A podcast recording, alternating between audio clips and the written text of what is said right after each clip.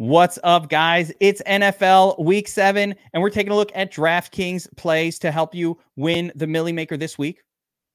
With me, as always, the author of Winning the Million Dollar Game Secrets to the DraftKings Milly Maker, my man, the Shark Lab. Burns, what's going on, my brother? Hey, guys. How are you? I'm doing well. How about you? Um, I was doing really good until I looked at the game tiles for NFL week seven. Yeah. And I saw that there's literally only one game on the main slate that even has a an above 45 point total. Right. And even that one didn't hit the 50 spot. So it's a weird week, Burns. It sure is. Everywhere. It sure is. And it's not an easy week uh, where you can just go by the betting lines and pick all your uh, favorites. It's going to be a tricky week this week 10, uh, 10 game slate on the main slate. Uh, you're going to have to make some different pivots that you're normally not accustomed to making. Um, and things aren't going to always look pretty. So um, I would say don't worry about it if it doesn't look pretty, uh, but you cash and you do well, you know, who cares?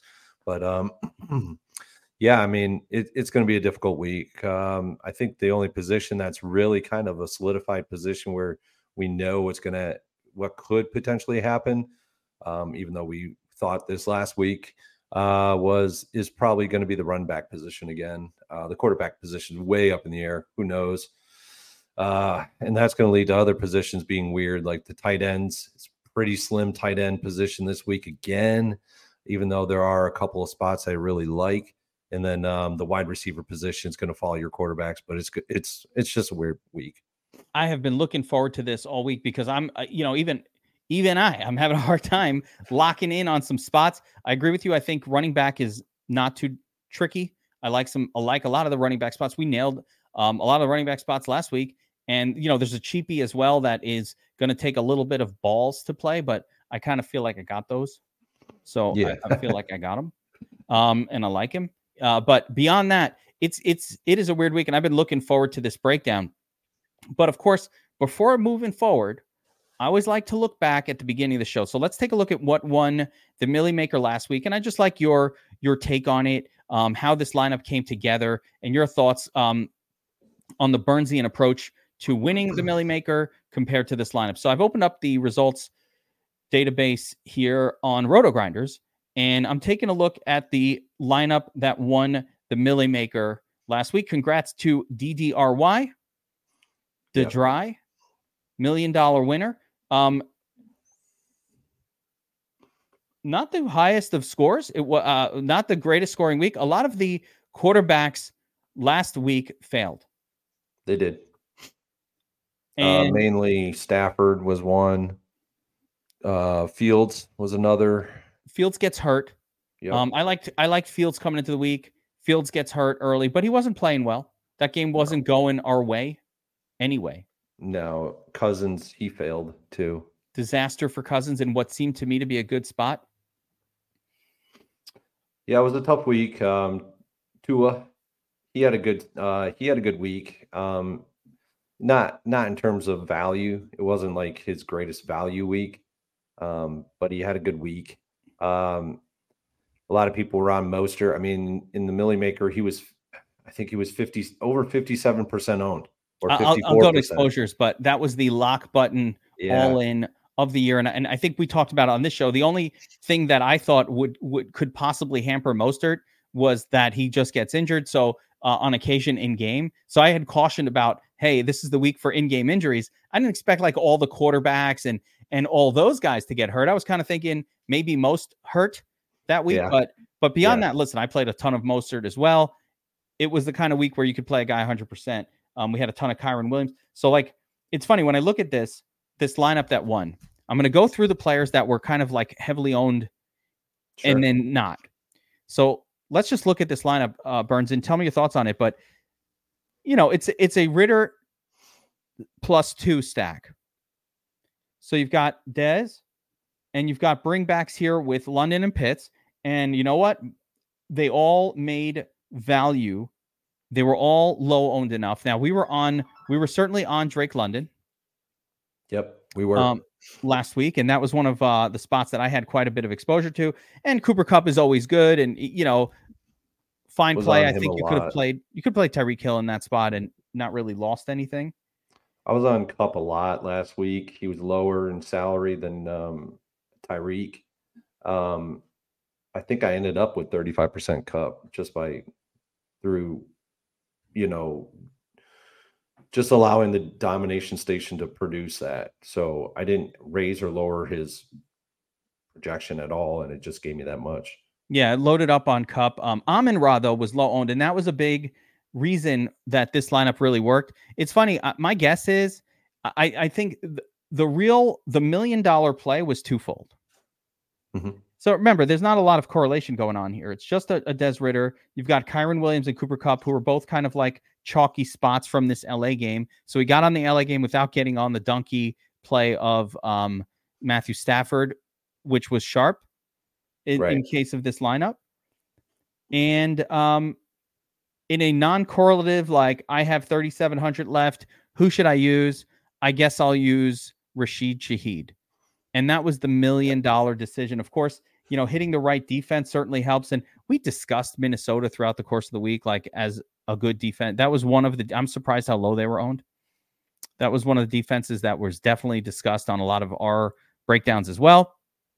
I think they were low owned simply because a lot more people were on fields.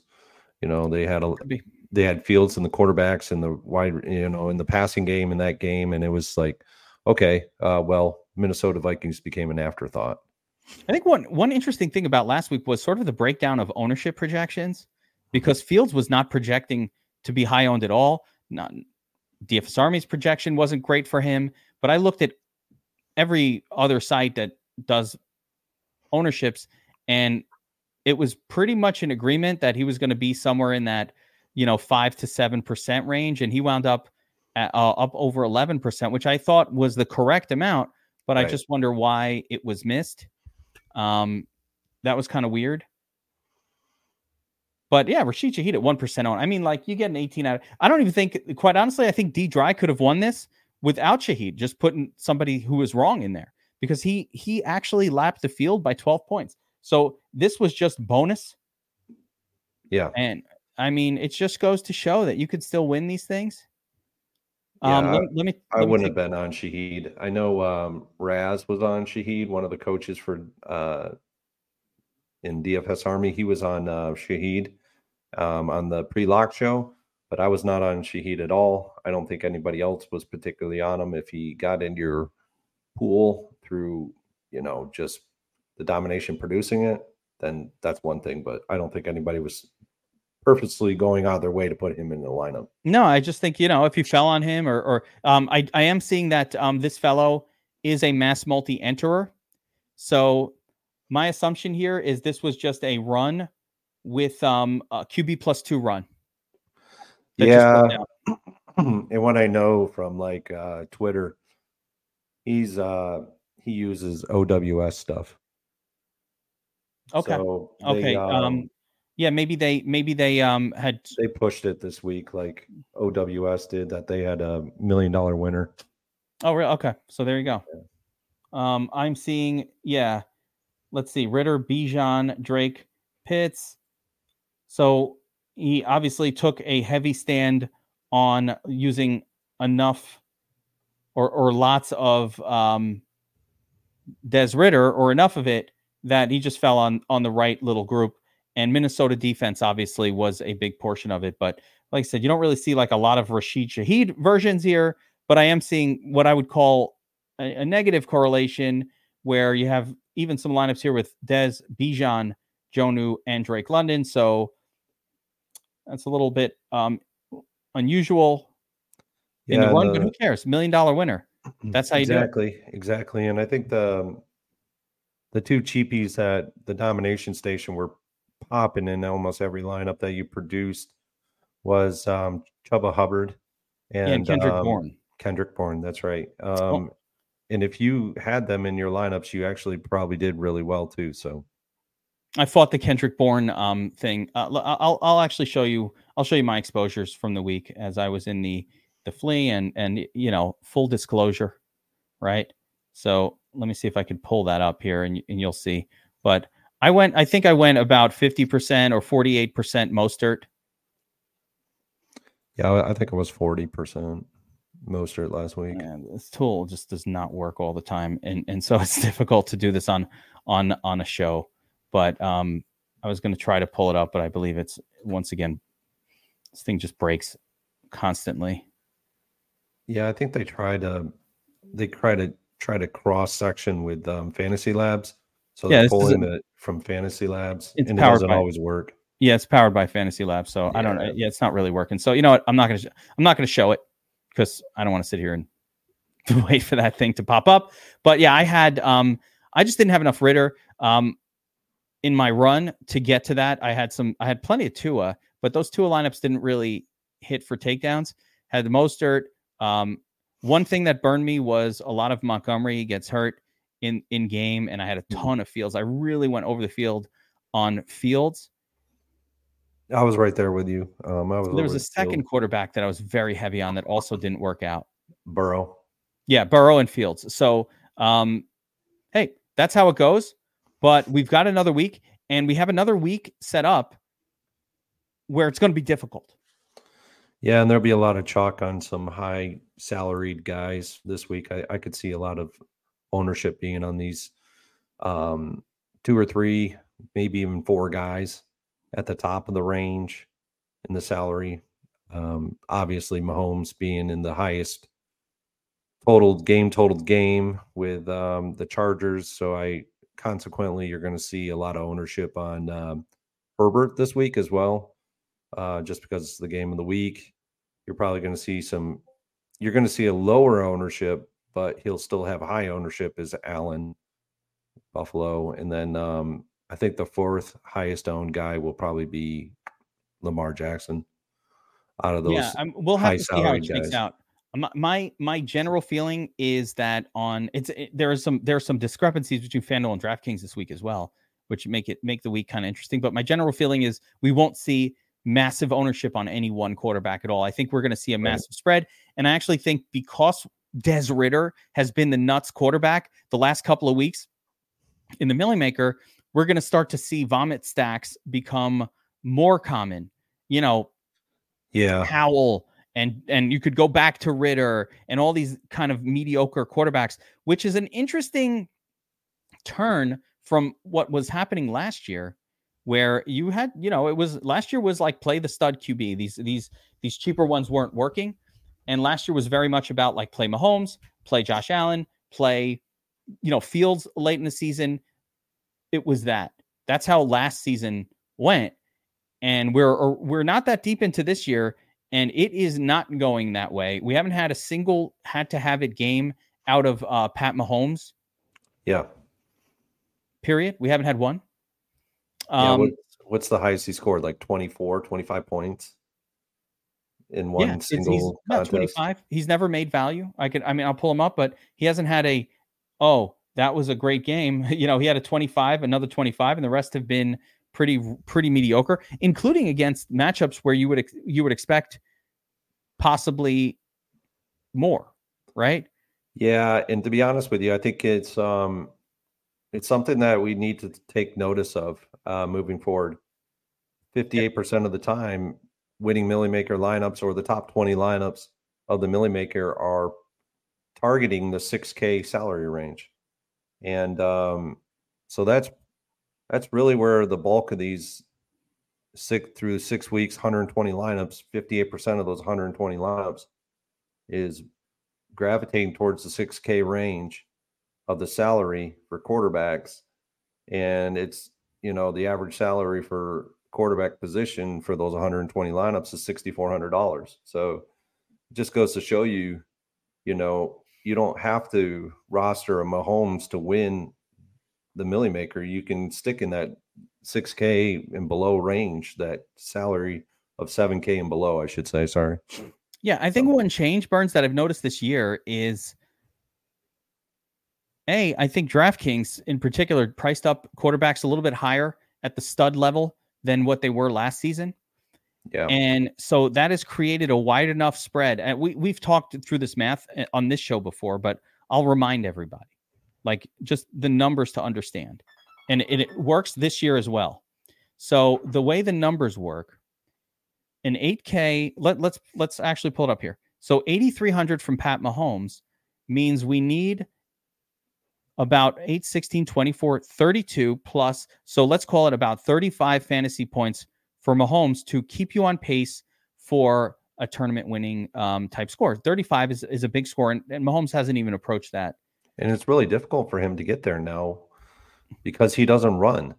He's not Heavy a big time running quarterback. He runs to get a first down, but not for touchdowns. The, to make matters worse, Burns, they're now leaning much more heavily on their running game in general and their defense. Kansas City's team has adjusted a little bit, and we're seeing a, a really good defense. Um, we're seeing an emphasis on running backs that we haven't seen the last couple years. So I agree. It, it's it's difficult for him to. He can get that. He's that good that he could do it, but he might need like a explosive back and forth game. Whereas last season he was hitting 30 every single week because they didn't run the football and they were just throwing for those touchdowns and their defense was mediocre enough that the opposing teams would be in the game right? So just yeah. to again to clarify he needs 35 or 36 whereas a Des Ridder, and we saw it last week and I literally went through this except I talked about Dobbs wrong guy but same mm-hmm. idea.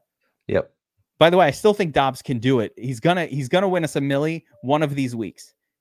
Yeah it's gonna happen. But I talked about Dobbs but it was the same thing. For Dobbs to equal that production for Mahomes, he only needs like a 22. At 5K, it's like a 22 to 24, keeping you on pace. A 22 to 24 is much, much more likely for any quarterback to hit. Right. That's a number that's achievable. Yeah, this and I like I like some guys in that 6K range this week. I like guys in the 5K range. Obviously, we're gonna love Allen and Mahomes and the top four salaried guys. I mean, you're always gonna love those guys week in and week out um, re, you know, where the matchups are good and technically outside of maybe one of them, the te- the matchup is good. Um, so, but they need a lot. They do need a lot to get there, and it's gonna, it's just gonna be tough week in and week out for these guys to get there. I mean, Allen's done it uh, once this year, and whether or not he can do it again this week is going to be tough. I mean, New England is a decent.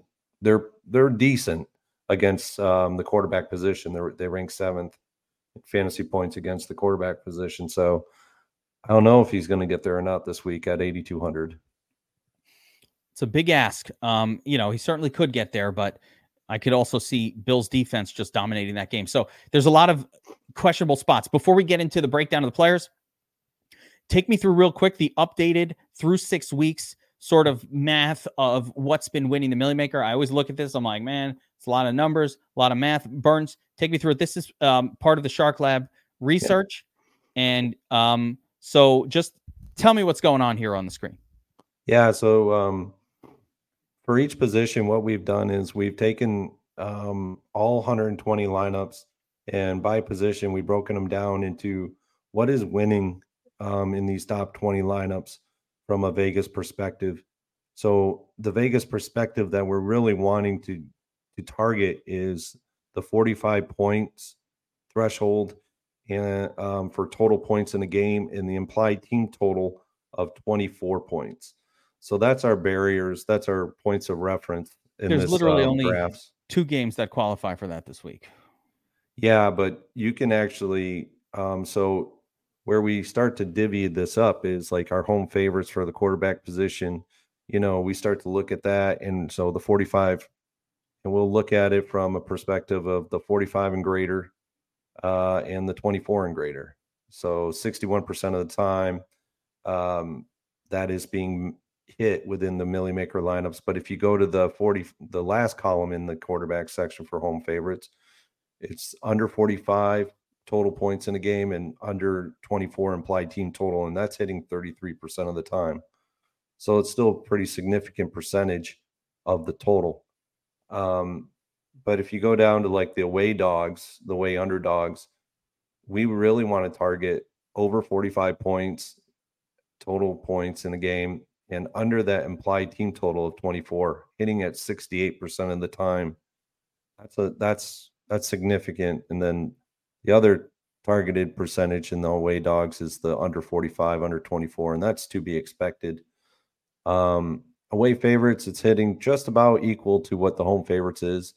of the applied team total of greater than 24 and the total points in the game of 45 at 64% of the time. The home dogs, it's similar to the way dogs. You want that greater than 45 total points in a game and under 24 points in applied team total. So, you know, these are these are some things that we've seen um, researching the 120 lineups, and it's by position. So I'm not going to go through every position, but you know, it is by position here, and this this just gives you a really good starting point. And then from there, you can look at the metrics of, you know, how defense is against the quarterback position, how many fantasy points, you know, are they in the top, are they in the bottom 15, 17 of teams giving up fantasy points as a defense to the position? Are they, um, are they a bad defense against a particular position? So this is your starting point, and then from there you have to utilize all the defensive metrics versus the position metrics. So it's a good baseline. I like it. I love it. Um, hopefully we can identify some of these spots this week because it is it is a tricky one. Um, again, I'm just going to roll up here to the game totals um, here on the domination station optimizer um, and just uh, in the game tiles and and just just a visual it you know 43 37 i mean backup quarterbacks um, this one here two good defenses you know backup quarterbacks potentially in this one with the colts and the browns. Um, you've got the terrible um, you've got a, got a, good team total here but the terrible patriots offense that could get dominated. Um, giants maybe backup quarterback uh, you know good defenses at this 37 pointer i mean there's just so many bad games. And then we get to sort of the afternoon slate, and it, it, it, like so the early slate just looks anemic, and then the afternoon slate looks a little bit better. Um, you know, sort of capped off by this KC Chargers game, which I think maybe even has more appeal than it should. You know, yeah, that, that's yeah. another one that I'm not sure about. Players are hmm. priced maybe a little bit higher than what what the likely results are going to be um, in that one. So uh, it is a challenge this week. So let's let's get into it.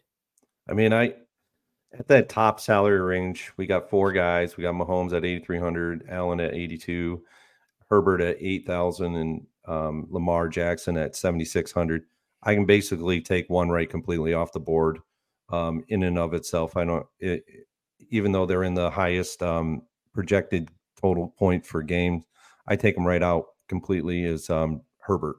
Um, reason why is Kansas City has been very good this week, uh, this year as a defense.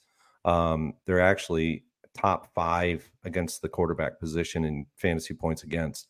So Herbert, for me, yeah, he meets some of the criteria from a betting lines perspective, but when we look at all the other metrics around that, um, he does not meet the the bill, and therefore I won't be rostering him at anything. I, will have zero ownership of Herbert this week. I, I like it. Um, I'm just popping up the um, statsational uh, power ranking sheet here. I lo- that I love this sheet here yeah, this is like what you need in order to dominate DFS beyond all other things. And um, you could see here that what you just said is reflected in the projection for the Chargers. Now, of course, Ekeler's coming back, and I think some of this rushing yardage um, will change, and I actually think it will increase significantly for the Chargers. But the prediction on the passing yardage is 229, which is significantly below what you would expect. And I'm going to go find Kansas City and and try to understand. So Kansas City is allowing 33 yards below expectation to opposing wide receivers. Effectively, this means their pass defense is pretty good. Um, you can note here that the best pass defense in the league at, at this moment is Cleveland by a lot. Yep. But um, KC is up there and, and kind of similar to Baltimore and Buffalo, so, sort of these teams that we already consider to be pretty good. Yeah, another one is Atlanta. That's why those games are really projecting very poorly. So um, the sheet here absolutely agrees with what um, you're saying about and and and it's kind of like the preseason thing that we talked about as well, where you're kind of like you know in these high total games or the better games, maybe focus on the favored QB. Yeah. Oh yeah, for sure. Yeah. So I think it won more often than not. Um, was in that highest projected game total um, games. The underdog in those games was like very sparingly utilized in winning Milly Maker lineups, whereas the other side of the bill, the favorite guy was utilized more. Um, so I I just don't like I just don't like that passing offense for the Chargers this week. Ekeler coming back basically takes uh, Keenan Allen out of the game from a receiving perspective. He's been really great with Ekeler on the bench, hurt. So as being the number one guy, and then you know Mike Williams goes down, and then all the targets are going to Keenan Allen. So he was heavily he was heavily influenced in fantasy scoring by injuries this year. Um, I've talked about it all year long that Ekeler being out is is like Keenan Allen has a long history of being a solid cash game guy, 11, 10, 11 targets, but rarely um, brings the ceiling that makes it worth rostering him in tournaments. Yeah. I mean, he's got years worth of this with with Herbert, and then all of a sudden, when Ekeler goes down, like, oh wait a second, you know what? Ekeler had been absorbing two touchdowns per game for this team, or one and a half touchdowns. That was what was limiting Keenan Allen's upside. So with Ekeler out, that really promoted Keenan Allen. But the problem is because of that, he went from his his traditional seventy one hundred or sixty eight hundred dollar DraftKings salary, and again, we have years of data on this, up to eight eight point five k, and he has effectively made himself, in my opinion, um, overpriced for his traditional role on this team.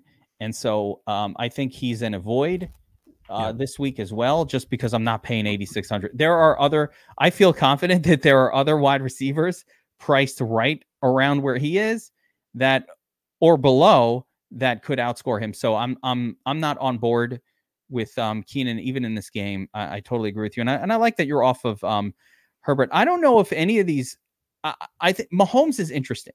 I'm going to tell you why. Mm-hmm. He hasn't done it all year. He's been a, a fantasy disappointment every single week. I get it. But this, the Chargers defense is really, really bad. And I don't care who the quarterback is.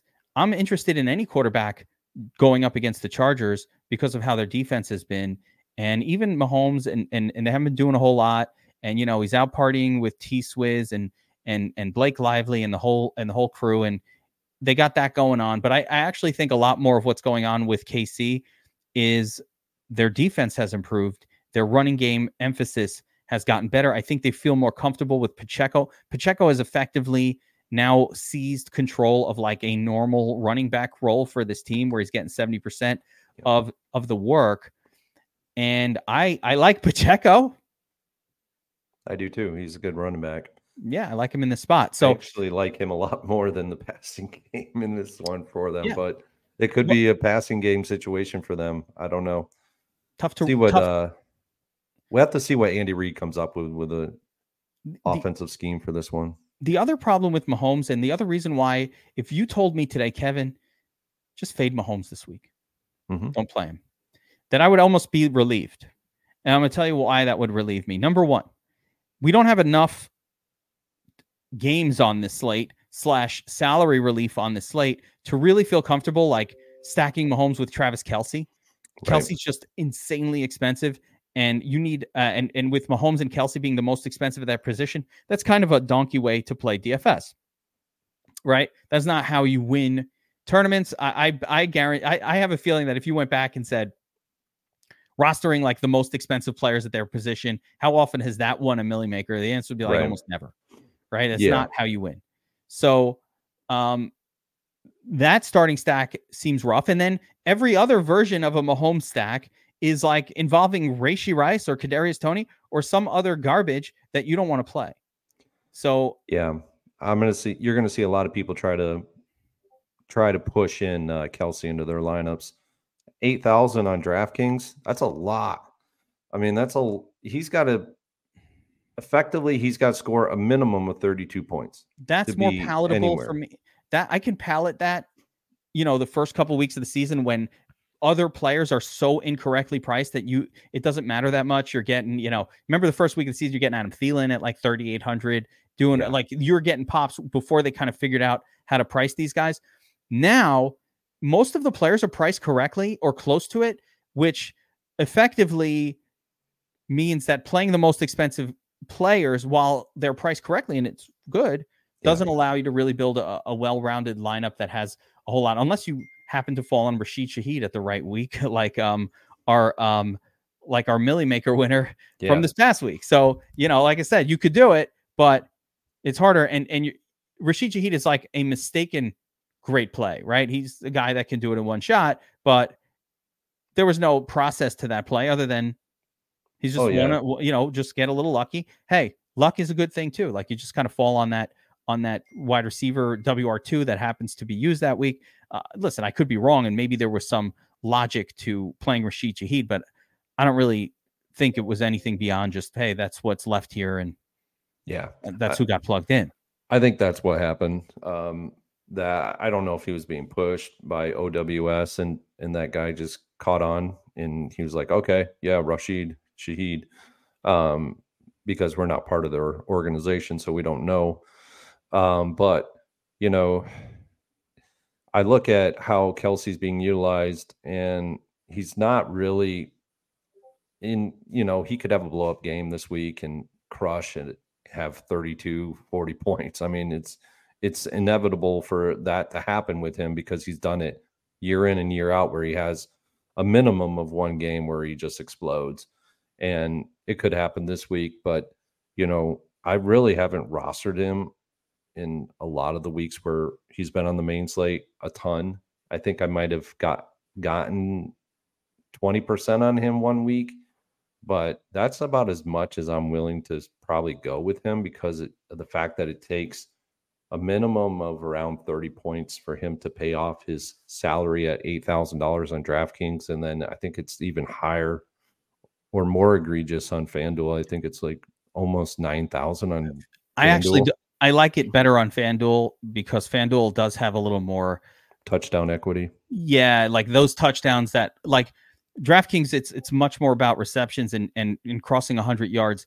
FanDuel, you get the touchdown, you're already like, okay, yeah, you're you're in a much better shape. Um, all right, so let's. So I, I agree with you. I think it's difficult as much as Mahomes is in the best matchup of the week. It will be difficult to roster him and stack him where you feel comfortable. Can you play him uh, as a standalone play? probably, but but again, it's not something I feel super great about. And you could pair him up with a Rice, and I think it's okay as well.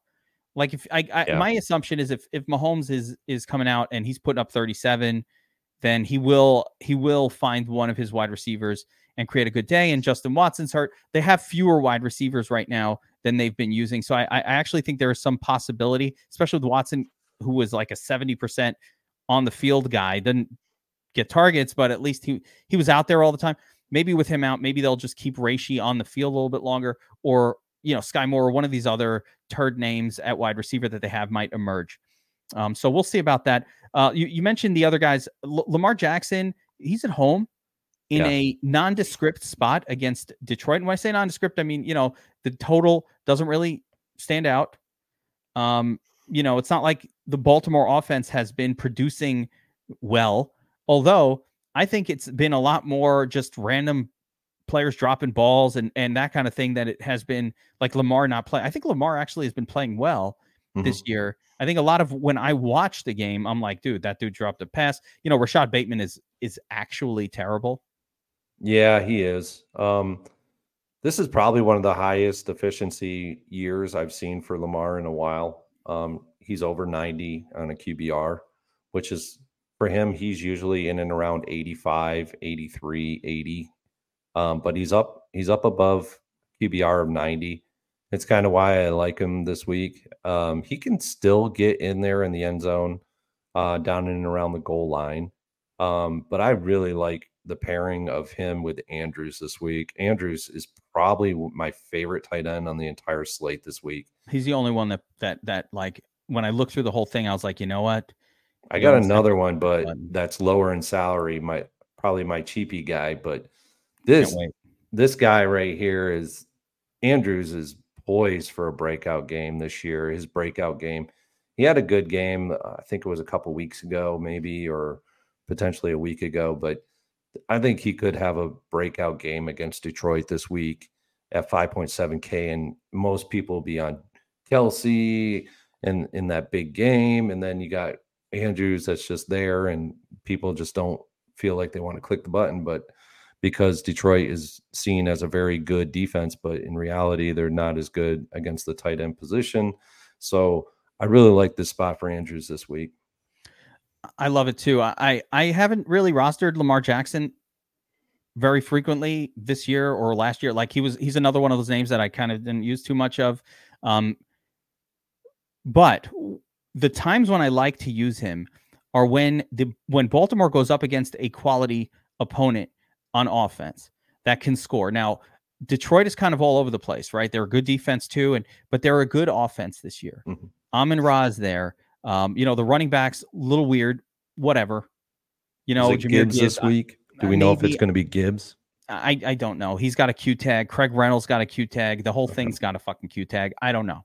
So that's I wish force him to throw the ball a lot. Yes, yes. So both sides of this game start to be interesting, um, even though it doesn't stand out from a, a, game total point of view, and especially the Lamar Jackson side. Like I said, he's priced up by these other guys that are going to be. I think um, Mahomes will suck people in. And again, I, I, don't see as much rushing game upside from Lamar as we had seen in the last couple years. But I also think that again, watching the last couple games, if Zay Flowers doesn't fall over his own feet for like two potential touchdowns in last week's game, that just like he fell.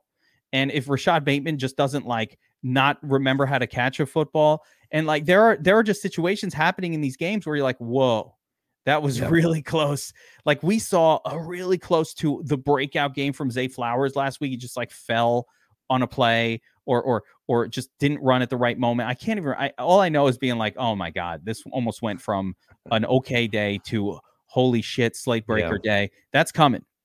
Oh yeah, he's a good. He's he's going to be a good one in the NFL. I really like Zay Flowers and what he's doing with this offense, and Love it's just going to his his role in the offense is just going to continue to grow week in and week out. He's going to be.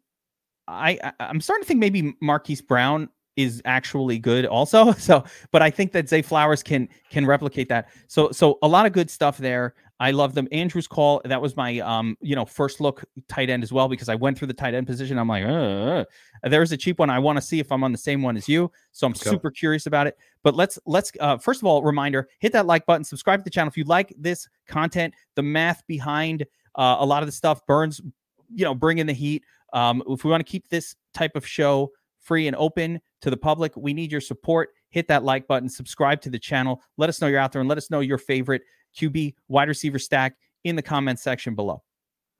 Um, all right. So we talked about the expensive guys mm-hmm. Lamar, Herbert, Mahomes, Josh Allen, all of interest. I don't want to get too deep into Josh Allen. Listen, it's another game where you have a quarterback who's massively favored. Can go a lot of different ways. But the Bills tend to throw for touchdowns. You don't have to be scared of Josh Allen as a massive favorite. This is years worth of data.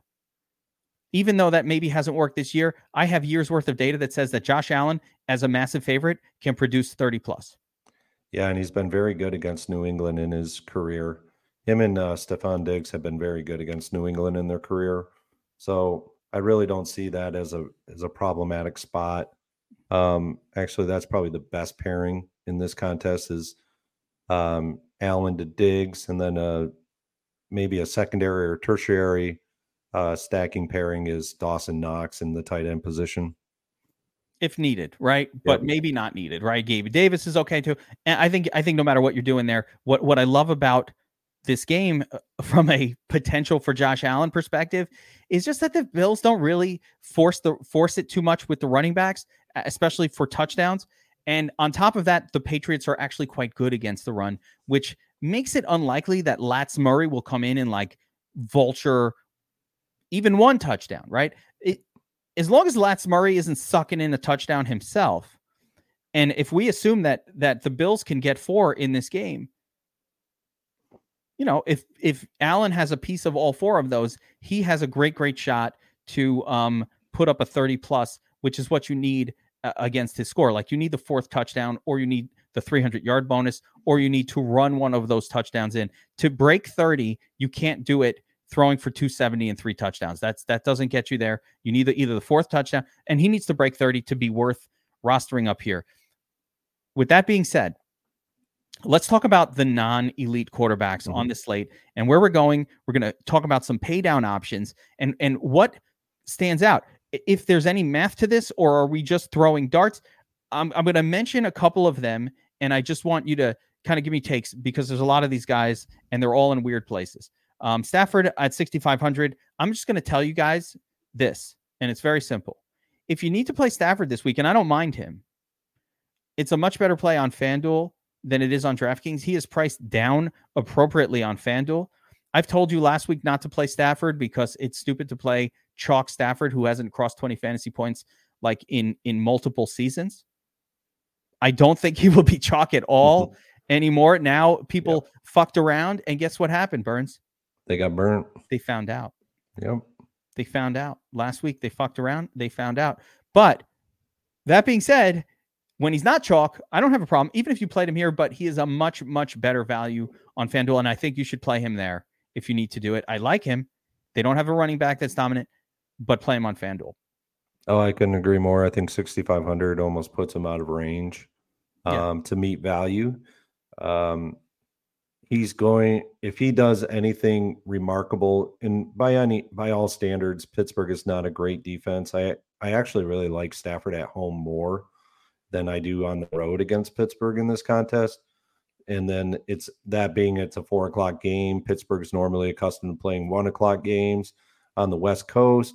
Um, he could potentially s- score 20 to 27 in and around yeah. there, um, which for Stafford this year, it would be remarkable.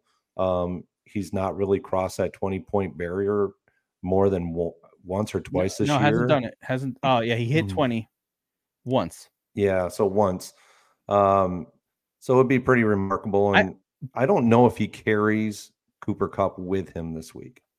If he's going to get there, I think it might Nacua. Might be Puka Nacua this week. They both probably get there if he gets there. But but here's my thing with Stafford. I do think he can get there. I do think he can get you 25. I think he can get you 27. He has that in him. Um, lowered lowered running back um, focus on a week like this. But again, it just does not make sense to me to push him here at 6,500 when he is effectively seven or eight quarterbacks cheaper yeah. on FanDuel. So it's just like if you play on both sites, and I know we're talking DraftKings Milly Maker strategies. If you play on both sites, don't tell me Kevin he scored well. Uh, so you you ruined me by not l- saying to play him. What I'm I didn't say I said just play him on FanDuel where you'll get significantly more benefit mm-hmm. from a 24 or 25 point performance than you would here, where he's priced effectively so close to some of these other guys that it almost ruins it. I don't know how else to put it. And I'm looking to see what um yeah, so Kupp is 9700 on FanDuel. He yeah, is becoming he's becoming to the point where he's out of range for even meeting value now. Uh, 9700 on FanDuel. He's got to score minimum of two touchdowns to pay that pay that salary off when you have 30 Nacua. You got Nacua down there at 7,300. I mean, yeah. he's even a better value play. Nacua is on FanDuel than he even is on DraftKings. The problem with Puka is he gets the, there with the targets, the catches. Yeah, the, it's not so much touchdowns, and also he's right. now in that sort of secondary wide receiver. This Rams offense has existed for a while, and it's very focused on Cooper Kupp when he's in the game or whoever's in the slot. And and you know, Nacua will still get targets, but I think he's he's significantly overpriced for his role as well on both sides because he's still priced based on when the game's without Kupp. So I think we need another week or two of shrinking that Puka. Like Puka should be where Robert Woods traditionally was in that offense, which is more of like a a 5.8k guy not a 7.7K guy. I know I look at things like that, but when offenses haven't changed, I just that's how I look at them. But let's go through some of these other spots, Burns, because I do need to find actual low cost quarterback wide receiver stacks to build in a week like this where again there's there is some salary relief if you want to take some major risks at at running back or at least go with effectively Zach Evans at running back. Like mm-hmm. that's your salary relief guy. Um, so there is some salary relief, but not that much. And uh, the wide receiver group is just really something you want to pay up for. Not that many games. So let's let's take a look at some of these other spots here. Um, moving down, so you got Jared Goff. I, I don't like that on the road at Baltimore. I think that's just not that good. Right. Yeah. I'm I'm in the same boat with you. Baltimore's a pretty good defense against um, against the quarterback this year. So effectively, Jared Goff. I mean, if he is you know under one percent owned again and he goes off again, so be it. But it's just not a good spot for him. Yeah. Jordan Jordan Love's on the road against a really bad Denver defense. Jordan Love has been bad the last couple of weeks, but um, you know, he certainly has the ability to put up a 25er in in a spot like this. Yeah. Christian Christian Watson healthy. How do you how do you feel about this? So so just where are you going at these cheaper? I, I like Love a little bit. I think Sam Howell maybe could be of interest. Yeah, so I, I really like Love this week. Um, he's yeah, he's on the road. Um, but Denver is a defense that is really porous against in their secondary outside of Surtain. And I can and they do on the shadow reports have Surtain shadowing uh, Watson this week, but I'm not really sure if he's going to fully shadow him.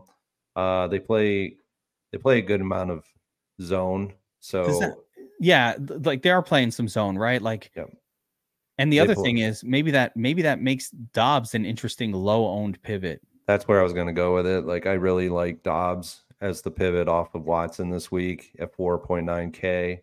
Um, and pairing him with, um, you know, Jordan Love this week is a good pairing. Um, yeah, I, I, think Jordan Love can get there. I think he's a guy that can get you 20 plus this week.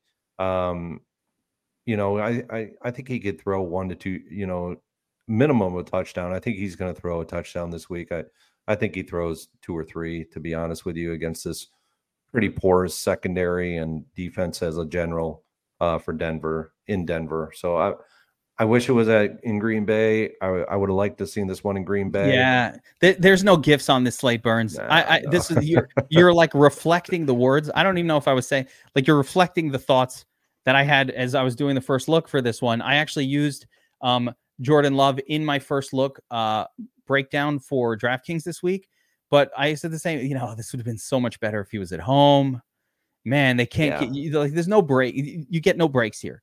The guy in the best, you know, on paper spot might actually be Geno Smith, but he's been so bad from a yeah. fantasy scoring perspective that it's really tough to pull the trigger on him. He's had one week. It was week two where he scored 26.1 DraftKings points. Um, and it was against a really good defense. Uh, Detroit's a really good defense. Now incoming is Arizona. Uh, they got a the spread is minus seven in this one. The point total is actually pretty decent. It's like a 45 point total in this game. the way I see this game could potentially go is he's gonna he's gonna either air it out to Lockett and, and DK Metcalf, and that those are going to be the two primaries that get all the actual you know game script offensive game script from Geno this week, or it's going to be a week where we see a lot of Walker. Yeah, I think Walker is the big risk, and and part of the reason why Geno hasn't looked all that great from a fantasy production standpoint is when Walker's doing his thing, he's taking touchdowns away. You know, just like any running back, but he's taking touchdowns away from Geno and um yeah, I mean he's been you know he's got six touchdowns on the season, one, one, two, two. So you know, the dude's been scoring. Yeah. And that just affects how many touchdowns this team's getting. The other problem for me with Geno is DK Metcalf has yet to effectively make value once this year. And Tyler Lockett maybe has been a little bit closer to it, but still not. Ex- so, um, yeah, Geno should be interesting. One of the cool things we've added to the domination station uh, this week, we added our new feature. I'm calling it a sim boost. Okay. And what it does is it allows you to sort of create lineups that look much more like um, how a game would go. They, they go with the flow of a game much more so than anything we've ever done before. And obviously, um, we've been talking about it behind the scenes, but it's been spectacular. The back testing, and you haven't done your back testing yet, you will. But you saw, I, I went back and re back tested the entire season in every single slate um, using um, generic, uh, generic um, settings that we've talked about in the offseason that you and I came up with in the offseason, 100% of the time we had improved results with the sim boost um, in play. So the reason I bring it up here is because what the sim boost does is it effectively says, okay, if Geno Smith is the quarterback, then and he is winning you the tournament, that means he scored enough points that his wide receiver group should be hitting, uh, or at least one or both, or his wide receiver group should be hitting towards their ceiling. Uh, effectively, let's call it a one and a half standard deviation unit above the mean um, performance. In order to achieve that, we boost their projections for all of his pass catchers by 25 to 30%. That's how the sim boost works. And but it doesn't necessarily force stacks with two. It's just saying, hey, we're going to boost up these guys. And what happens is, even when you boost those guys 30%, you're really like not getting much uh, yeah. double stacks because it just doesn't, you know, DK is just not hitting. His mean projection is just so low relative to the salary that he's been um, uh, put at this year. He's at 7K and he's averaging 14.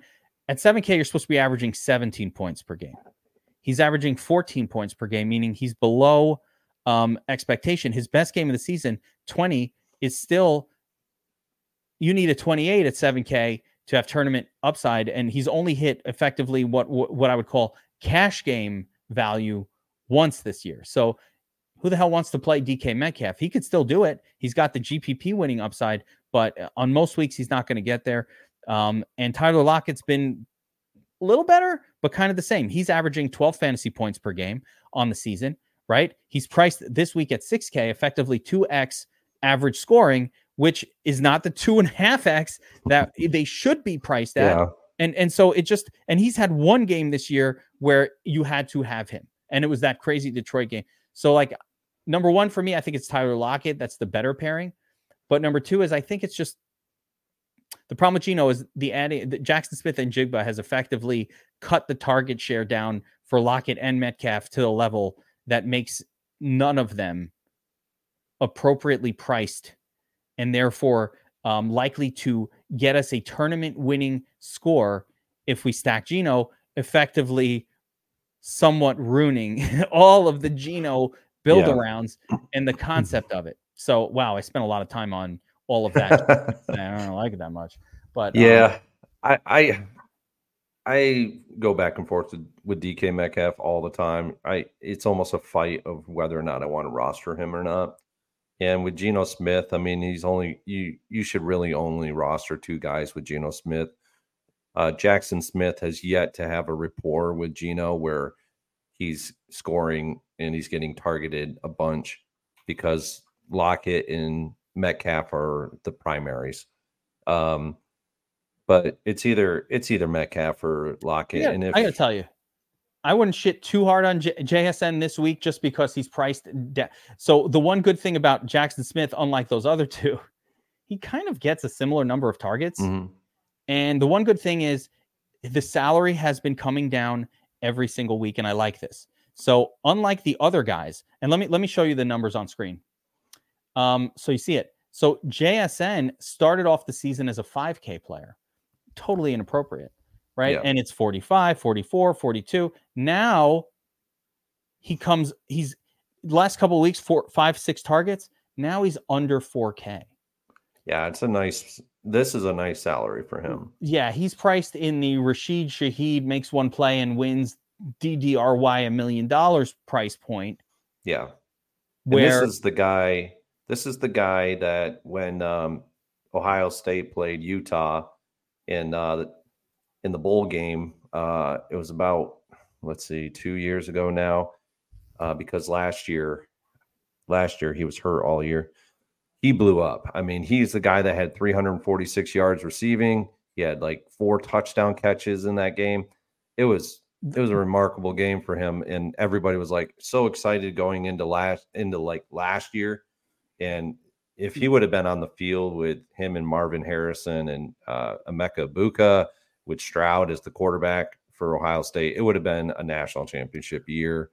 um, but he's got the uh, what I'm saying is he's got the ability Yeah, I was gonna say the dude, the kid has the bona fide. He's like, this was the number one um uh wide receiver pick in the draft. He was he's he's compared as a prospect to Ja'Marr Chase. Yeah. Like um that dude is good, right? Oh, His only is. issue has been he hasn't been involved in the offense. Um it could happen at any time. So I like that price point. If I had to play Geno, and and definitely if I was playing Geno in a double stack, I think that it would be JSN as as a second part. But the other part of, and again, I'll continue to shit on uh the Seattle like situation is the other part is they throw to tight ends a lot on that team, and that's effectively Yeah. ruining it. So f- that ruins it. It's really And the those tight, tight end. ends aren't good either. Yeah, that's why you can't play those expensive wide receivers, and it just ruins it. You're going to Colby Parkinson and Noah Fant, and who the hell knows, and Will Dissly.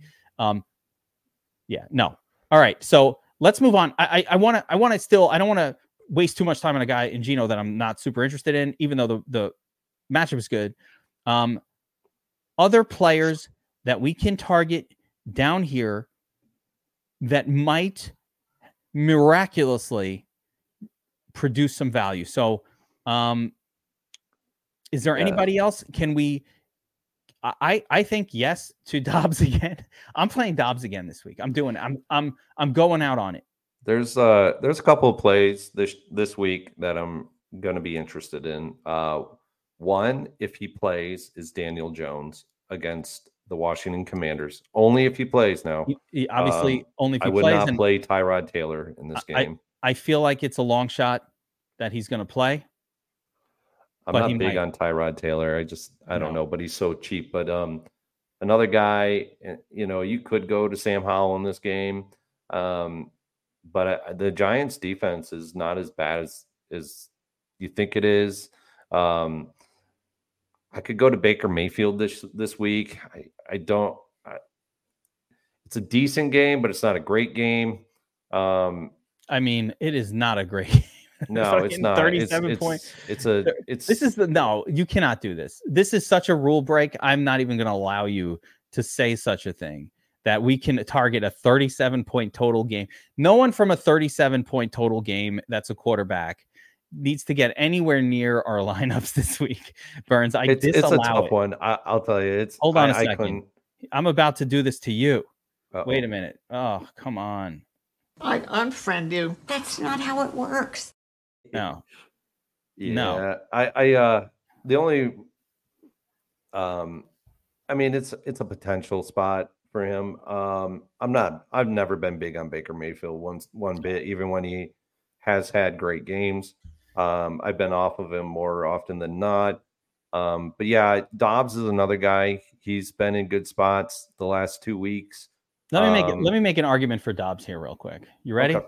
This is my Dobbs argument. I know I've said Dobbs the last couple weeks, and I know I got the hate emails. I see the the the comments on the videos.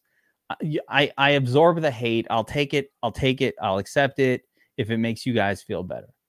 I'm fine with it. Keep sending it my way. But here's the deal. He's con- nothing has changed about the argument the last couple of weeks that just didn't work out. The guy ran for 47 yards last week. All it would take is some mediocre passing. He he didn't throw for any touchdowns, but had he thrown for a touchdown, maybe didn't fumble away a ball. If he throws for one touchdown last week, you guys are like Geek is the god of picking quarterbacks because he would have outscored or or or equaled in score what Des Ridder did. He just didn't throw for a touchdown. Is he? Are they really not going to throw for another touchdown all year? Oh, Because they'll throw for touchdowns. S- he can get it this weekend for sure. He's Yeah. he's on my list.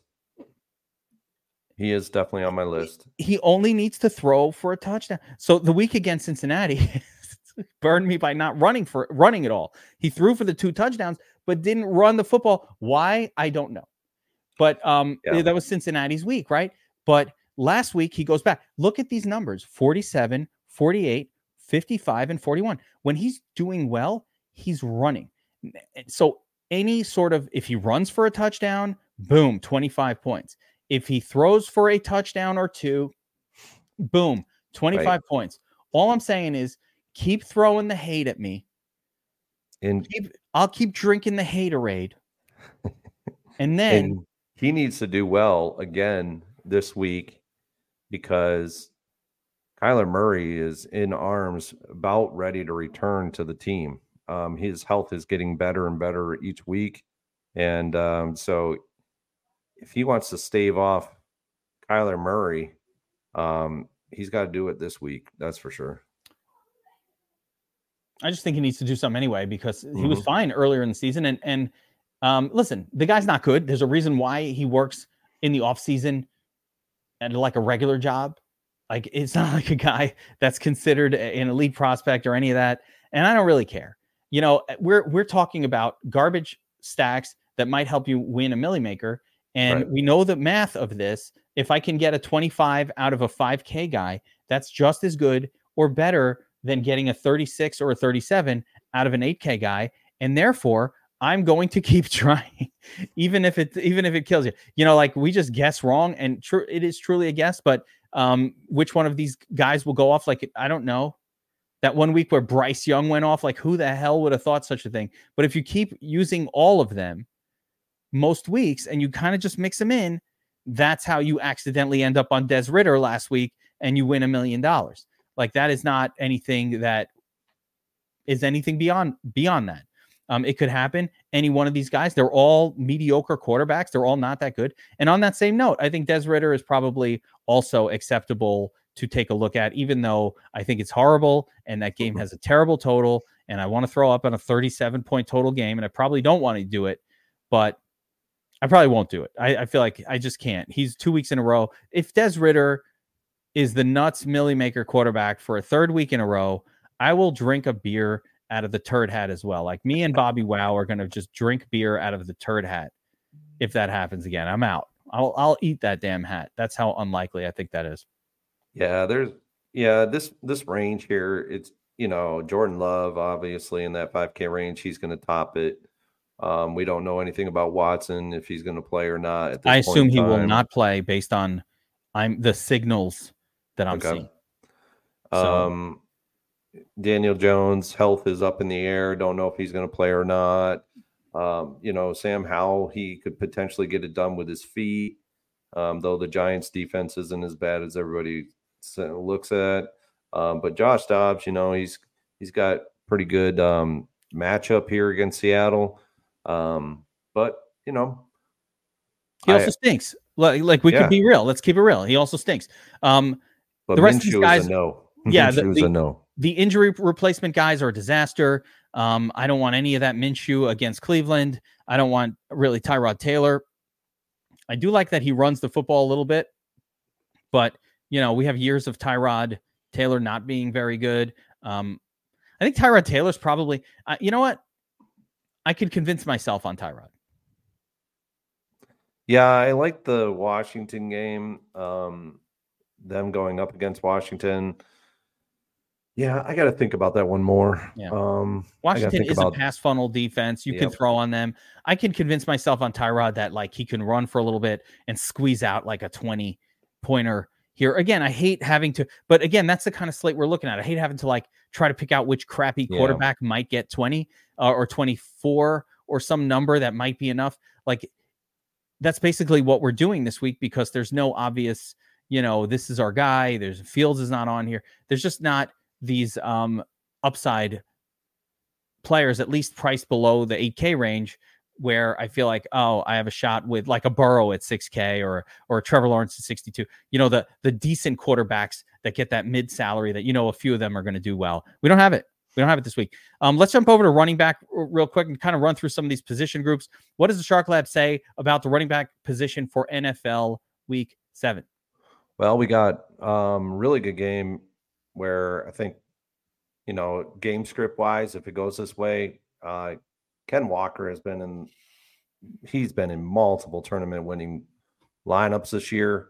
Um, you know, I like him this this week again. Liked him last week. He was almost he was getting there. Like he scored the touchdown early in that game, and then they just went away from him. Like, and you know, he to pay off his salary, he's got to score two uh 7k he's got to get in the end zone twice because he's and he might even have to get the 100 he's really cross the 100 yard barrier too. He will need to cross a 100 they've priced him up. You know kenny walker has traditionally been more of a 6k or 6200 7K is not like that much more, but um, it does just add that element of he now needs to score more like 30 plus, but he could get there. It's a two touchdown, 100 yard performance. If we check the the props on two touchdowns for Kenny Walker right now, if you go and look, I would guess without looking at it, and I'm not going to pull it open because we're we're in a process of a of a of a, of a stream or a podcast here, but I would guess that's going to be about plus 500. Yeah. Um, Sounds implied about right. probability somewhere in the 12% range, uh, 12 to 14%.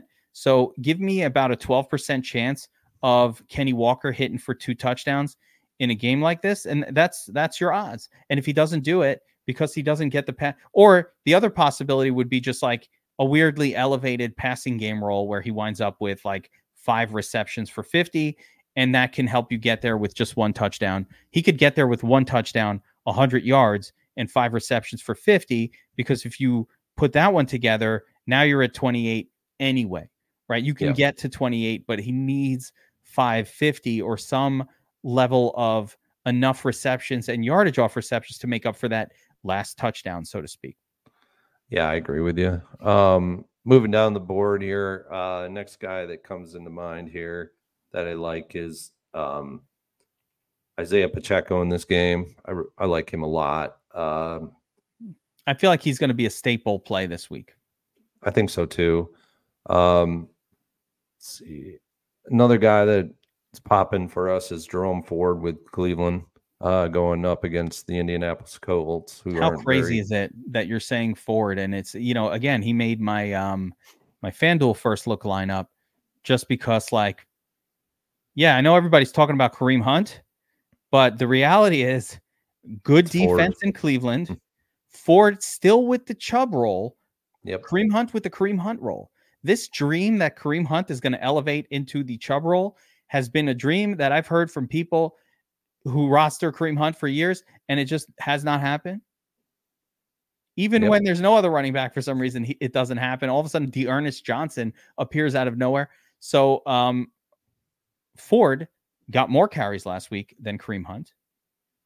Um, yeah, I like him at 5.1K on DraftKings too. Like he doesn't have to do price. much to pay that salary off. What's crazy Um, is that we had to just skip all the way down from from basically. You, you didn't mention Austin Ekeler at the top, who I, I I do like as well, but that we had to skip from Yeah. basically Walker down to Pacheco down to Ford. I mean, those are three guys within their respective salary ranges that are really good plays, probably upwards of the best plays in their respective salary ranges. I mean, you know, if you look at Ken Walker in his salary range, he's got, you know, Nothing. Bijan, he's got Bijan, he's got Jacobs. Jacobs could be interesting. Jacobs could be interesting. I do do not mind him, but you know, those are the guys that are in that 7K salary range. Then in the 6K range, you got Aaron Jones, who's been hurt.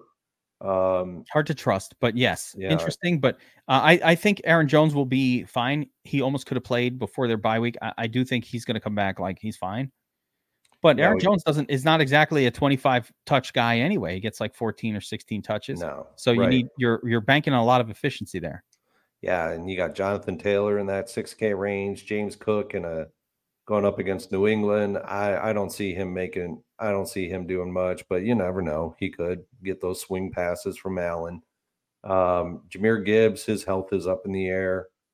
Zack Moss is now in a timeshare with Jonathan Taylor and Pacheco. You know, it's like, you know, And- a guy also that's going to get the bulk. Going up like a super elite offense. I think Brian Robinson Jr. has a little bit of interest for me. You know, in the secondary guys, but you're right. The running back position is thin. At the, it's thin this week. It's not like we need a million different names. A lot of these guys have very clear like do not play situations. Rhamondre, meh. J- Mhm. um, J- Jamaal Williams, uh, Javonte Williams, meh. Right, not getting more than twelve touches. AJ Dillon held to the no. Najee I will Harris, say, if this one guy is still going to be really high owned, um, a lot of the field is going to be crying. About 25% of the field will be crying at come uh, NFL week seven ending is um, owners of Rachaad White going up against Atlanta. He is high owned right now. really? Yeah, I think he's like 20 plus percent owned the last I saw. How is it possible? I don't I don't know. And Atlanta is really good against running backs. I mean, I get that. Re- so here's here projection models versus brain players. A projection model is going to say Rachaad White gets 80% of the work. Yeah. He's getting passing game work. The volume is there, and they're correct. Like at some point, volume should catch up to um, production, unless you're Najee Harris or unless you're Rachaad White, right? Yeah. I loved Rachaad White coming into the season. Mia culpa. But the reason I loved him wasn't because I thought he was a great player. It was because, hey, I think they don't have anybody else there and they're going to have to feed him the ball, similar to Alexander Mattison. Well, we've seen so far this year that that offensive line, something's something's just not right with Tampa, and I don't know what it is. But whatever that Yeah. thing is, it is preventing Rachaad White from doing anything. Are you serious that he's going to be? I think that'll change by um by game day. He's he's pretty high owned. percent. So we're seeing I'm seeing 15% on on the domination station. I don't know It if must have went at- down from this morning when I looked at it. Yeah, so there it is. So currently now it's 15%, which is which is a little more. Yeah, that sounds about right. But I mean, even still, I think you know you're you're. Oh, there's Roschon Johnson going to get some ownership as well. So that should be that should be interesting. Um, let's see who else is projecting high. Pacheco, the highest owned. Zach Evans in there. So let's talk about Zach Evans for a second, and and coming down to the the cheaper zone here. Yeah, you know, Craig guy- Reynolds. Another, I'll let you talk about uh, Evans, but another guy in that uh, 4K salary range that, that'll probably go way under. He'll go overlooked. Um, and maybe we need to save this for tournament tactics, but um, I liked him earlier in the in the year in a in a good situation against really bad defense against pass catching running backs. Is uh, Jerick McKinnon this week? Oof. Uh, he's been able to do it in situations where a defense isn't very good against pass catching backs, and he's a guy that can get the wheels turning. I still like Isaiah Pacheco is the guy that I like a lot, um, way more than Jerick McKinnon. But we're looking at a guy that's one percent owned. Yeah, that's a win the win the Milly Maker kind of a play that is going to fail more often than not. But if it hits, it hits and you win the Milly Maker. Um, we know that McKinnon's role really has been the same on this team for years, and and it Mhm. doesn't change, and it will pop every once in a while just because of how things are going. Or Andy Reid is like, hey, we're having a passing offense. Let's you know, let's play more McKinnon this week, and you're like, why did he do that? And you have no idea, and it happens the next week, and you're like, holy shit, it happened again. McKinnon's awesome, and then it stops. So in the realm of stuff, but that is that play is too thin for my uh for my uh constitution. a little too thin for me. Um yeah, I just want to talk about the last guy, which is of course Zach Evans and and you know, of course they add a little bit of you have to actually type his name in because you can't find it at 4K. but they add a little bit of mystery with McVay now not like officially declaring this guy the starter. He seems to be first in line, but they have a bunch of dusty ass, um, bad running backs behind him on that team. So now we have to get into the psychology. Uh, we saw it last week with Arizona. We thought it was going to be, you know, this a couple of these other guys, and all of a sudden, dusty old like Darrell Williams shows up, and who knew he was even on that team and gets like nine carries. Yeah, In this case, behind Zach Evans, and you want to talk about dusty. Royce Freeman is as dusty as it gets at the running back position. There, it's like a Lats Murray, but worse. Uh, I don't really see him as this big threat.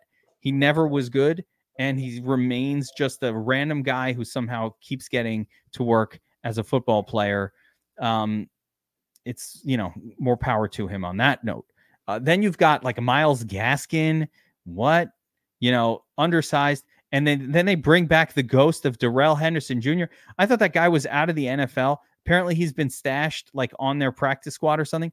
Darrell Henderson Jr. to me is the biggest threat of all of them to Zach Evans because he's at least been a starter for the Rams over the course of his career at times. And I never really quite understood why they cut him. He was starting and he was fine, and then he was cut. I don't know what went on there. But what I will say about Zach Evans, and I don't want to spend too much time on it because I've talked about him a lot already this week, is this kid was a highly touted prospect and a very, very good college football player, like Bijan Robinson level um, touted pro, proud five star recruit ahead of Bijan coming out of high school. And the issue with him was really like personal attitude, like stuff that is not necessarily predictive of anything to where he dropped in the draft. So he had to leave his first school. He went to a second school and he was kicking ass at the second school. I'm not going to get into any of the reasons because I don't know them well enough to sit here and talk about him. But all I know is he dropped not because of talent, but because of like things that weren't relevant. And by all stretch, he was fine in his last year at his college. Like he does not have, there's nothing wrong with this kid. He seems like a good kid. I think he is a talented guy that just that's what happens. You know, a rumor goes around, or one coach says the kid did this or that. And next thing you know, instead of being a third round pick, you're a sixth round pick. I drafted the shit out of this guy on my dynasty team, Burns. Mm-hmm. So I have a vested interest in him doing well. So I'm just saying I got a bias there. But um, I have him everywhere, and I'm I couldn't be more hopeful. Not to say I know anything, but I'm super hopeful that he has a nice week this week. I wish I would have known that Kyren Williams was going to come out and like surpass him. I have, you know, I just I thought it was going to be Evans, and of course Kyren Williams appears out of nowhere. So big miss there, but I'm hoping that maybe we'll we'll get a shot here with Evan. So at 4K, I'm I'm going to take my chances here, but I don't think you can go all in. Yeah, this is not an all-in play. This is um, I get A's 4K, and you know, basically all he needs is like 16 points to make value at to win a tournament. Um, 12 to get you, you know, top, I don't know, 200 ish score. But man, yeah, this is a this is this one is not an all in play for sure. Yeah, that's what I'm saying. Not all in, but but but worth a shot. Um, I will probably not be looking. So last week we we talked about on on the show and on the tournament tactics show, especially why the running back position was so strong. We nailed all three of all three of the the nuts plays, which was spectacular. But why the running back position was something where you could go and put one in your flex la- last week and feel pretty decent about it. I don't have the same sense this week. Mm-mm. I'm thinking I'm going to go back to wide receiver in the flex. Yep. I don't see a tight end that that I want to have two of, and I don't really see where I I'm I don't feel happy having three running backs. I'm feeling better with fewer running backs, um, based on who's available. What do you think? Absolutely, yeah. It's um it's a wide receiver in the flex week. Uh, there's more wide receiver, uh, better posi- better spots for wide receivers this week. Um, you know, basically the the running backs. There's probably grand total of about seven total running backs that are in dynamite spots, and everybody else is just in a good is in a spot. Absolutely um, tricky. All right, I yeah. want to do two more things with the show before we um before we bounce, as this one has um we're we're taking a lot of time here. You mentioned a cheaper tight end, so I, I we talked mm-hmm. enough about tight end that I don't feel like I need to hash the entire group here. Sure. Um, we we both agree that Andrews is the best of the pay up options. Yeah. Who's the cheapie? Um, cheapie is uh, Luke Musgrave for Green Bay. He is not expecting that. He is going he is in probably the ultimate metrics standpoint best spot. Wow. Um, he, I like him so much. He's probably, he's probably going to be the highest owned tight end for me this week. Um, Whoa. Yeah, he he is starting to see more and more targets. Uh, he week was that week three He got eight targets we, and then in week uh what was that week five he got seven. So i i'm not you know if watson's going to be shadowed by patrick surtain dobbs really doesn't have a great rapport yet built with love but luke musgrave does. And uh luke musgrave might actually be the guy that gets you a touchdown 50 yards receiving, five catches. So now you're looking at 13 points at 3 3.3k. You're in and around that 5x, 4 to 5x range. So yeah, it's Luke Musgrave for me this week. I don't know what his ownership is right now, but I think he could get I hope he doesn't get really high owned. Weirdly, I just checked when you mentioned it because he hadn't even occurred to me. Like he was not even on my personal radar. And of course, he's he's already projected at the higher end. He he might wind up being the cheap TE du jour. Yeah. This week, unfortunately. So we'll see. We'll see. Uh, these ownerships really change a lot as the week progresses. So we'll see what happens. But yeah, it didn't. It didn't. Unfortunately, again, the quick chat, I was like, Musgrave number three. I didn't even think of this guy.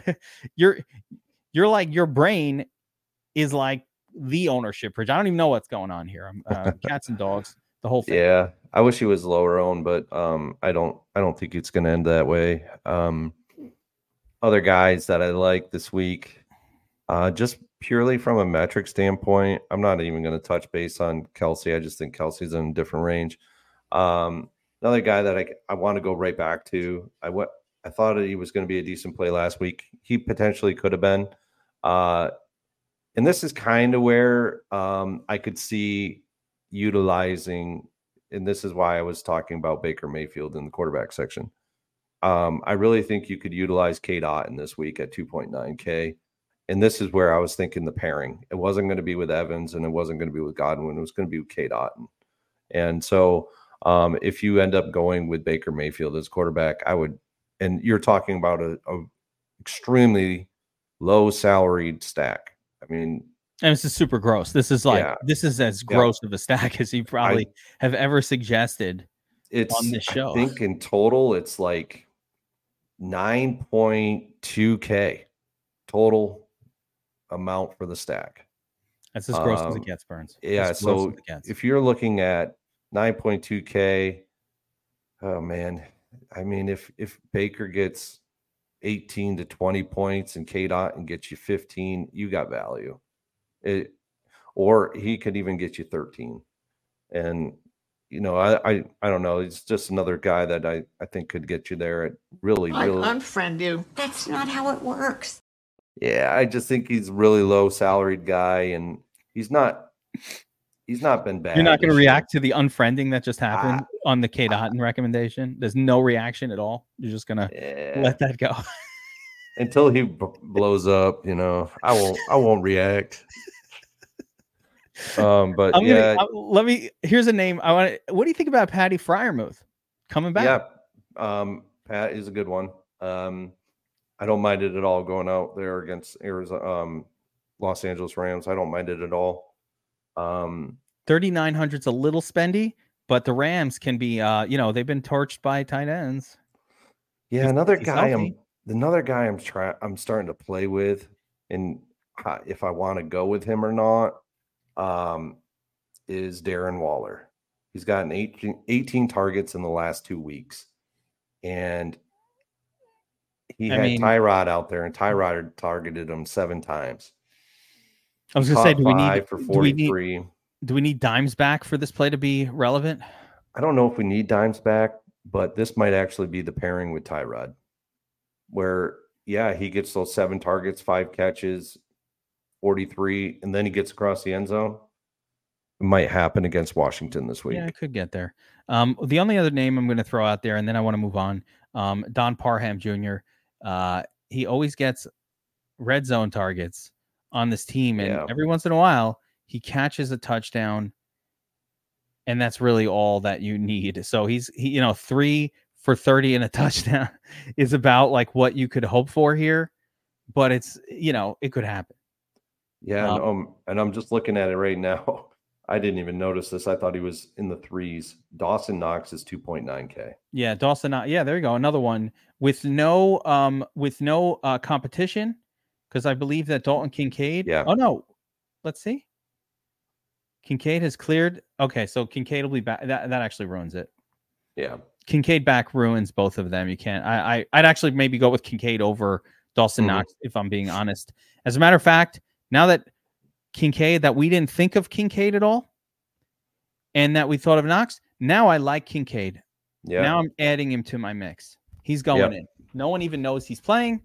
Um, and he is as cheap as anybody. And he's supposed to be this pass catcher. And maybe the Bills are like, you know what? Maybe we're losing because we don't have uh, Cole Beasley here.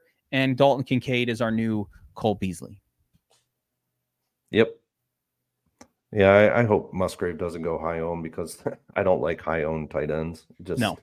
Uh, y- y- let's not play uh, chalk Ertz if no. we can avoid it. Um, real quick now, a lot of people wait till the end because they want your defense pick. You've Yeah. been crushing defenses on the season. So We actually crushed last weekend outside of the Minnesota game. yes, Let me pull up last week's. And yeah. What were the what were the through it. Shark Lab defenses from last week? I I forget. You know, a week passes. I thought we talked about Minnesota. I know that that was discussed because it was just like one, but not not emphasized. But you always want to play defense against Chicago. That was like one of Yeah. those things. Um, but Last week we were on Cincinnati. They did good. Uh, Las Vegas. Can't remember what they did. Miami was okay. San Francisco was okay. Detroit was really good. They were actually multiple top 20 Milly Maker lineups. Detroit was great. Um, San Francisco did not uh, make value against expectations. If you paid up for San Francisco, which is I did a lot of that last week, it it it didn't work. It was bad. and then it was Atlanta, which was in a very good spot. They just didn't they just didn't produce um tournament winning score, but they were in a really good spot against um Washington. So um this week, let's see.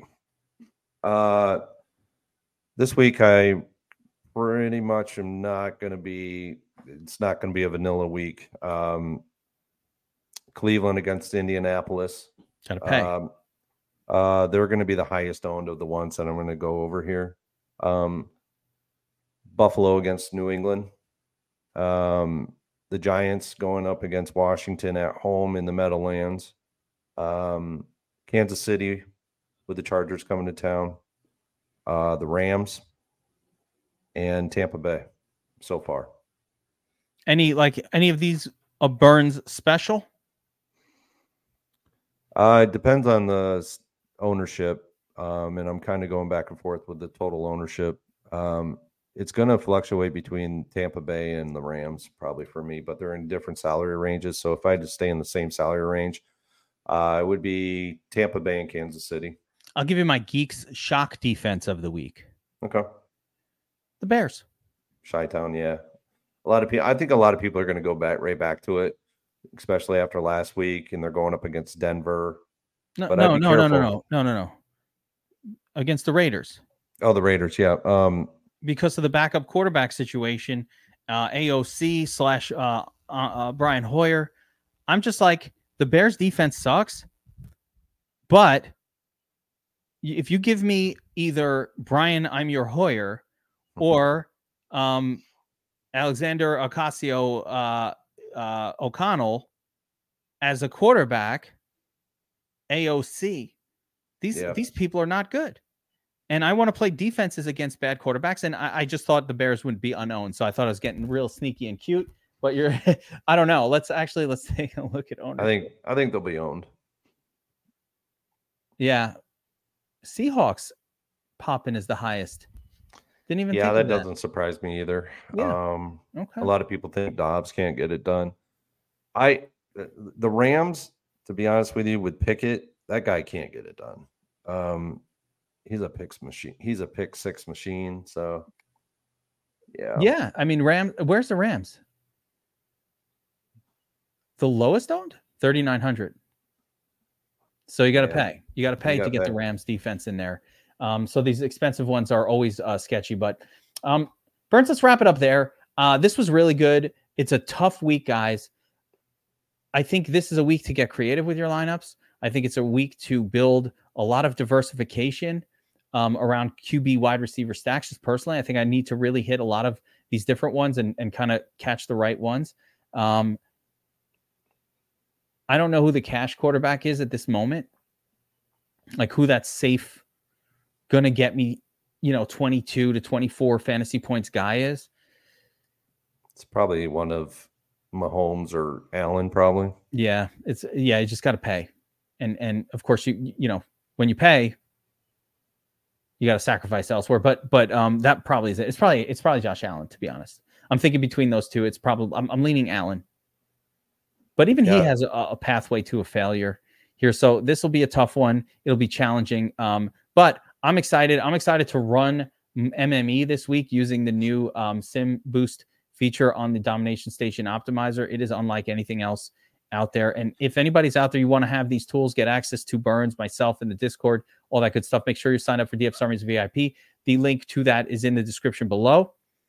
Um, we are back testing together. We do group live streams where we set up the optimizer together. DFS Army is very different from other sites because we're really focused on teaching how to use these tools. We're really focused on our members actually getting wins.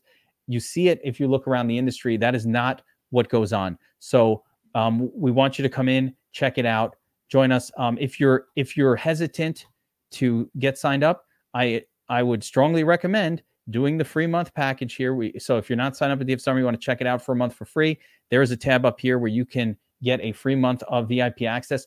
And NBA is launching like in seconds, in minutes. So we're gonna have NBA, MLB playoffs, NHL, esports. It's freaking worlds in esports, whatever that means. I don't even know what it mm-hmm. means, but esports is going crazy. We got the best esports um, projections and staff in the industry. If you like playing League of Legends, not too many of you do, but if you do, it's part of the VIP. Um, so make sure to check it out, get signed up. Burns and I will be back to see you on Tournament. Tactics on Fridays, live, and of course, all throughout the weekend. Don't forget that if you want the book, um, Winning the Million Dollar Game, link is in the description below. Burns' book on how to attack the DraftKings Milly Maker. Uh, get it. It's a wonderful resource. Uh, it's a paperback. It's it's great, and you've priced it at a fair level. Anybody could get it, twenty nine ninety nine over on Amazon. You don't have to click the link. You can just go to Amazon, type in Burns Winning the million, million dollar game. It will pop up for you. Get that book. It is awesome if you want to get better at DFS. For Burns, for myself, we will see you guys next time.